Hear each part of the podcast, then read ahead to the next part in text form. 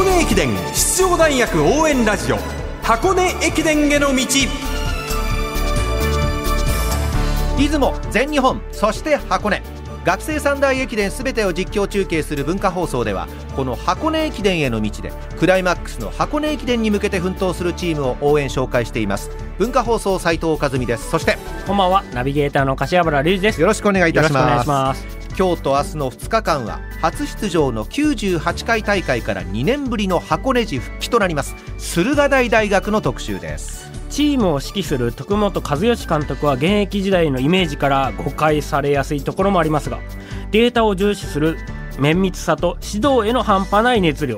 98回大会の箱根初出場は監督就任10年目。中途半端な忍耐力ではないことが容易に想像できます。法政大学の茶髪でサングラス、結構一世を風靡して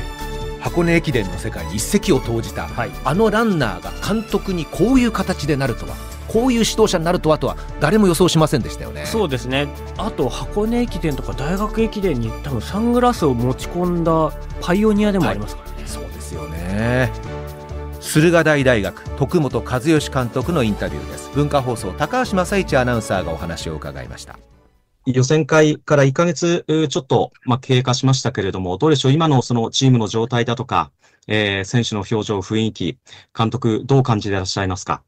非常に雰囲気も良くてですね、もう本当に毎日毎日こう楽しみながら、あの僕は選手たちと一緒にあの練習 してるので、まあここまで本当にチームって変わるんだなっていうぐらい、今新鮮な気持ちで箱根に向かって頑張ってるっていうところです。どうでしょう。まあ、前回その予選会19位という結果になってからすぐにその今年に向けての戦いが始まったと思うんですけれども、去年からこの1年というのはいかがでしたか？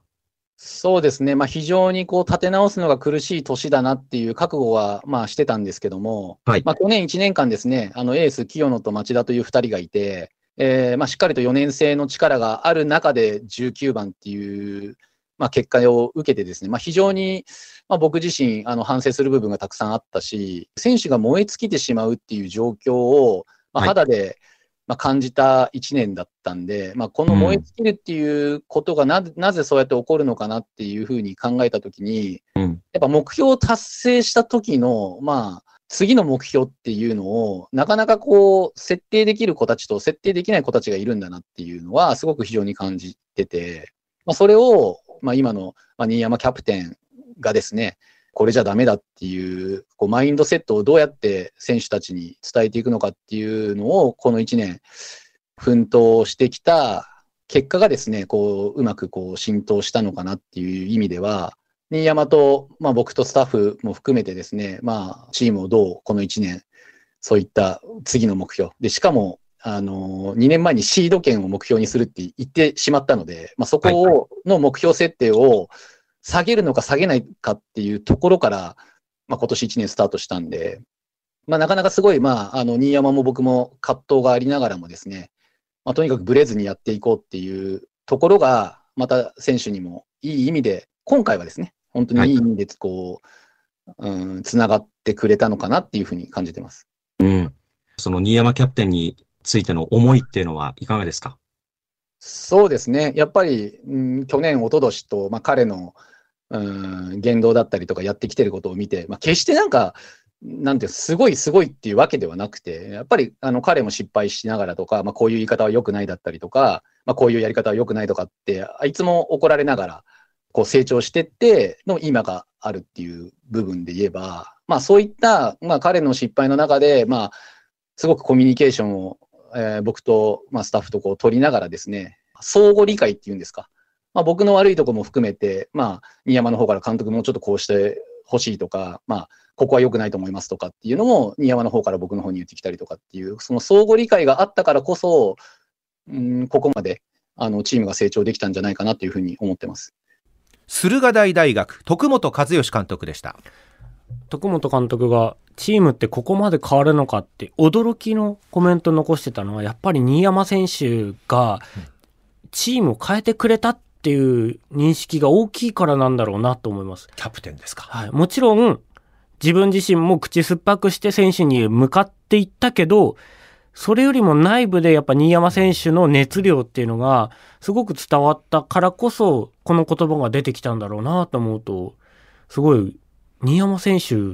気になりますね。そうですね。普段どういう生活してるのかとかも含めて、組織を重視する徳本監督は選手を束ねるキャプテンの役割を最も重要視しています。ある意味徳本監督と二人三脚でチームを立て直したキャプテンが新山利宗選手ということになるんですね。はい、その新山キャプテンに徳本監督との関係について聞いてみました。まあそうですね、今年1年、えーまあいろいろ相談して、えーまあチームをまとめるっていうことで、僕はもう今年キャプテンになってから何回も何回も監督に、すいません、キャプテンをもうやめたいです、やめたいですというふうに何回も何回も言ったんですけど、うんまあここをもう一度頑張ろうっていうふうに監督に声をかけていただいて、で、何回も何回もこう心を、まあ鬼にしながら、箱根絶対に出るためにこれをやってるんだっていうふうに、うんみんなに伝えてやっていきました。今のお話を聞くと、本当にキャプテンとして寂しかったんじゃないでしょうか？まあそうですね。まあ何回もこう、駿河台大学として箱根を目指しているのはもう自分だけなんじゃないかっていうふうにな気持ち何回もなったんですけど、やっぱり同じ同期のメンバーだったり、えーまあ一軍の選手が、うん走りであったり、練習中の言動だったりで自分を支えてくれたのはとてもありがたく感じてます。駿河台大学4年新山首相に柏原隆二さんがお話を伺いました。まあ、この他にも新山選手が住んでいる寮はこう走れてる選手が多いから、そこの中でもやっぱり新山選手についていくキャプテンについていく選手が多かったからやっぱり保てたっていうのが一つ多かった。ことも言ってましたね。さあ6月の全日本大学駅伝の選考会で最下位になった後新山キャプテンはこのままなら箱根の予選会に出場しなくてもいいのではと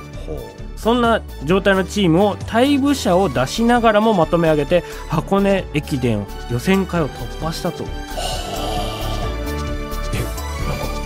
血の出るような作業ですねこれね。いやでもやっぱやらなきゃいけない作業だったのかもしれないですね。退部者を出しながらまとめ上げる。あ例えば